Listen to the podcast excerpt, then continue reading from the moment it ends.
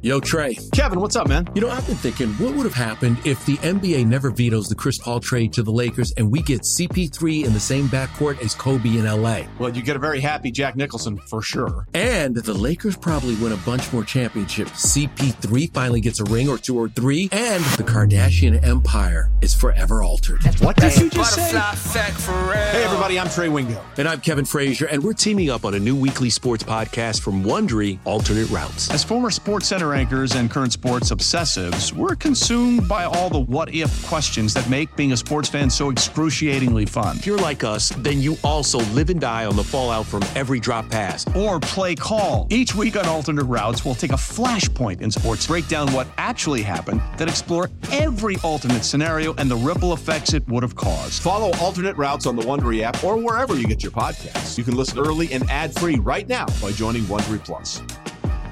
I want to talk about the regular season as a whole. Obviously, they finished with only one hundred eleven wins because it feels like they could have had a lot more. There were a lot of losses that were just, you know, there at the end. But one hundred eleven wins, it's officially the Dodgers' all-time record, the second most in National League history, in which you got to go back a ways. Josh, if you want to find out the last team, a National League team, won one hundred eleven games, we're going to have to go all the way back to nineteen oh six. The uh, the Cubs, when I believe they won one hundred sixteen, which is tied for the record. So it's been over one hundred years since a National League team won this many games.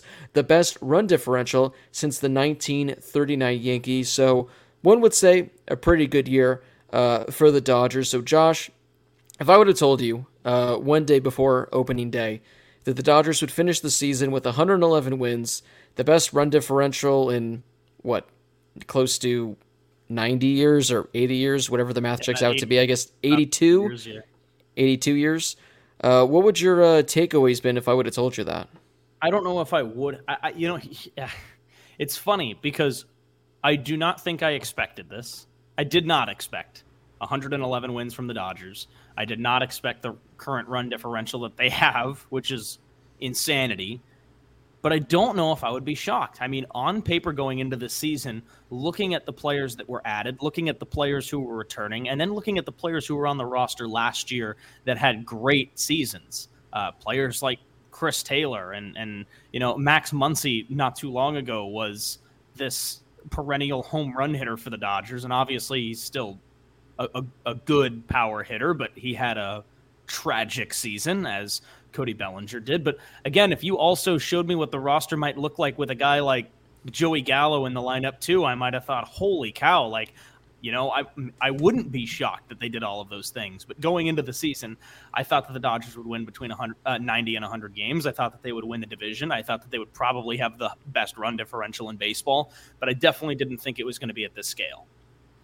Yeah, I, I, I agree with you. I definitely expected them to win the division. I, I wasn't expecting them to match last year's one hundred six wins just because, again, well, last year it, you know, tied the franchise record. That's a lot of games you got to win. Now, one hundred eleven wins, best run differential in eighty-two years or eighty-three years, again, depending on whatever math you want to use for that. What if I would have told you, Josh, not only that, uh, Walker Buehler would go down halfway through the year with Tommy John surgery, Clayton Kershaw would have numerous I L stints and miss a couple months, Andrew Heaney would miss a couple months, Tony Gonsolin would miss a couple of months. Max Muncy would finish the season hitting below two hundred. Justin Turner would start the first three months hitting about two hundred. Uh, what if I told you all those things happened and the Dodgers would still win one hundred eleven games? That's what's the most surprising about all of yeah. it, because you look at and, and there was really not much of a drop off at all, man. Like.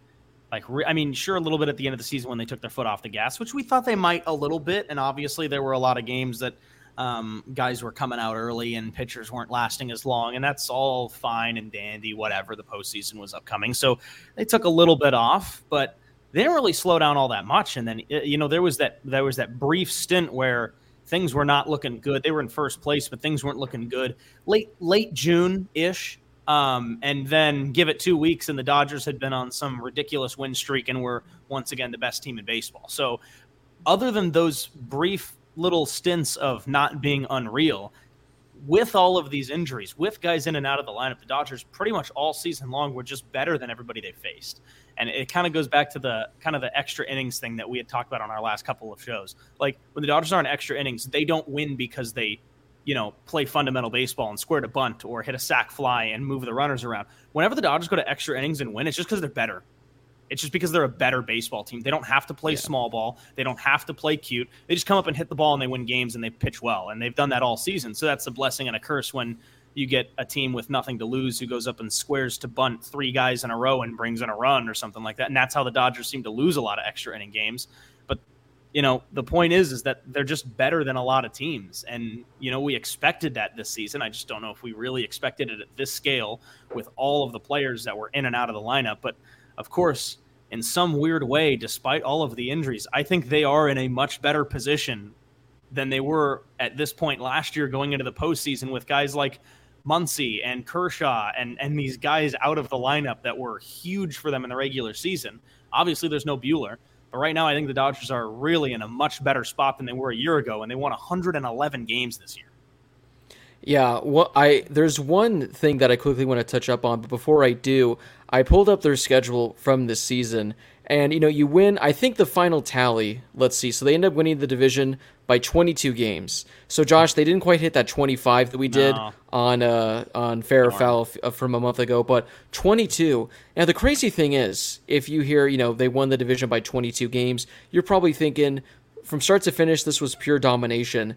The fact that what they did over the last few months, because on what's here, entering Josh, entering essentially the final day of June. So we're talking pretty much July first at this point. Entering June thirtieth when the Dodgers welcomed the Padres to town. The Dodgers had a one and a half game division lead. They like this was a div, this was a tight division race as we were approaching the All-Star break. Like this looked like this would be a division race that would come down to the final few weeks of the season. I know the Dodgers played the Padres nine times, I believe, in the month of September, and everyone's thinking those nine matchups are going to determine the division. The Dodgers sweep the Padres. They go up four and a half games, and it's at that point that they kind of just ran away. I mean, let's see. So they were up three and a half games on July third, and that was the lowest their division lead would be the rest of the season. If you just look at the Baseball Reference page, uh, it July first, they were up three and a half. On July thirty-first, they were up twelve. Then to end August, they were up eighteen and a half. And then to end September, they were up twenty-three. So they got as much as twenty-three. But yeah, the fact that in the second half, they just ran away with the division, truly remarkable. But Josh, something I want to touch up on before we move on to our predictions is the fact that, uh, again, they won one hundred eleven games. You don't want to get too greedy, but obviously this past weekend against the Rockies, they, you know, took their foot off the gas. Ever since they clinched the division, they essentially took their foot off the gas. I know they're not going to admit that they weren't trying, but you can tell that this was a much different team uh, after they clinched. But if you were to just take, for example, their games against the worst teams, like in the National League. So I'll just start with the Rockies. The Rockies finished the year as the worst team in the N L West, Josh, and they struggled the most against the Rockies. They went eleven and eight against the Rockies, so the worst team in the N L West took eight games from the Dodgers. Then if you go to the N L Central, I think everyone knows what the answer to this is. The Pittsburgh Pirates, for some reason, the Dodgers cannot beat the Pittsburgh Pirates, who I think finished with the second worst record in all of baseball, maybe the third. The Dodgers went one and five against them.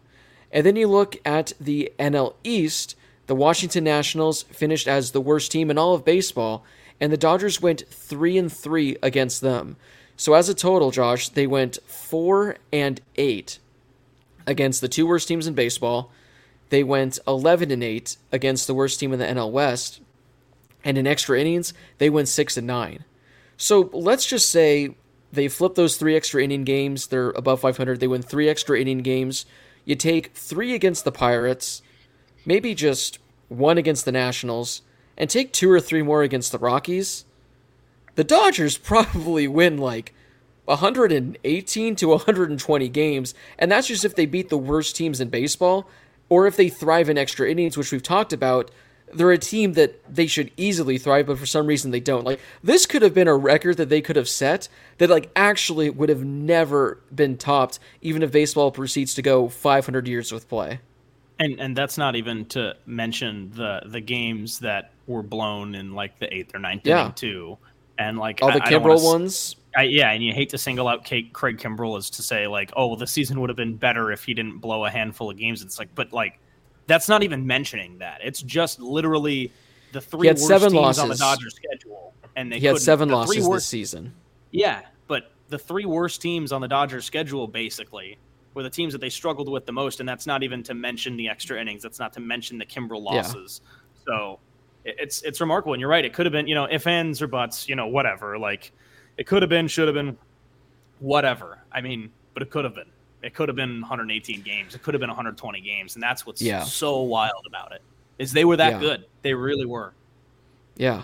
I mean, even up until this week, I mean, if they would have taken care of business against the Rockies, they would have pushed for one thirteen or one fourteen, which, again, we don't want to complain and be like, oh, only one eleven. But when you take back, you know, the season as a whole and you really dive into it, and again, you look at all the games they lost against the worst teams in baseball with the extra innings losses, again, we already know that this is one of the greatest teams in all of baseball. But, like, this team, I'm sure you can make the case for, like, the Mariners in two thousand one when they won one hundred sixteen. I'm sure they had a number of losses to really bad teams. But, yeah, it's like, man, the Dodgers really could have at least set the record at one seventeen, but they could have pushed for one twenty. But still, one eleven wins, I'll take it. That's a number we're likely not going to see in our lifetime, if I were to guess, unless they extend the regular season.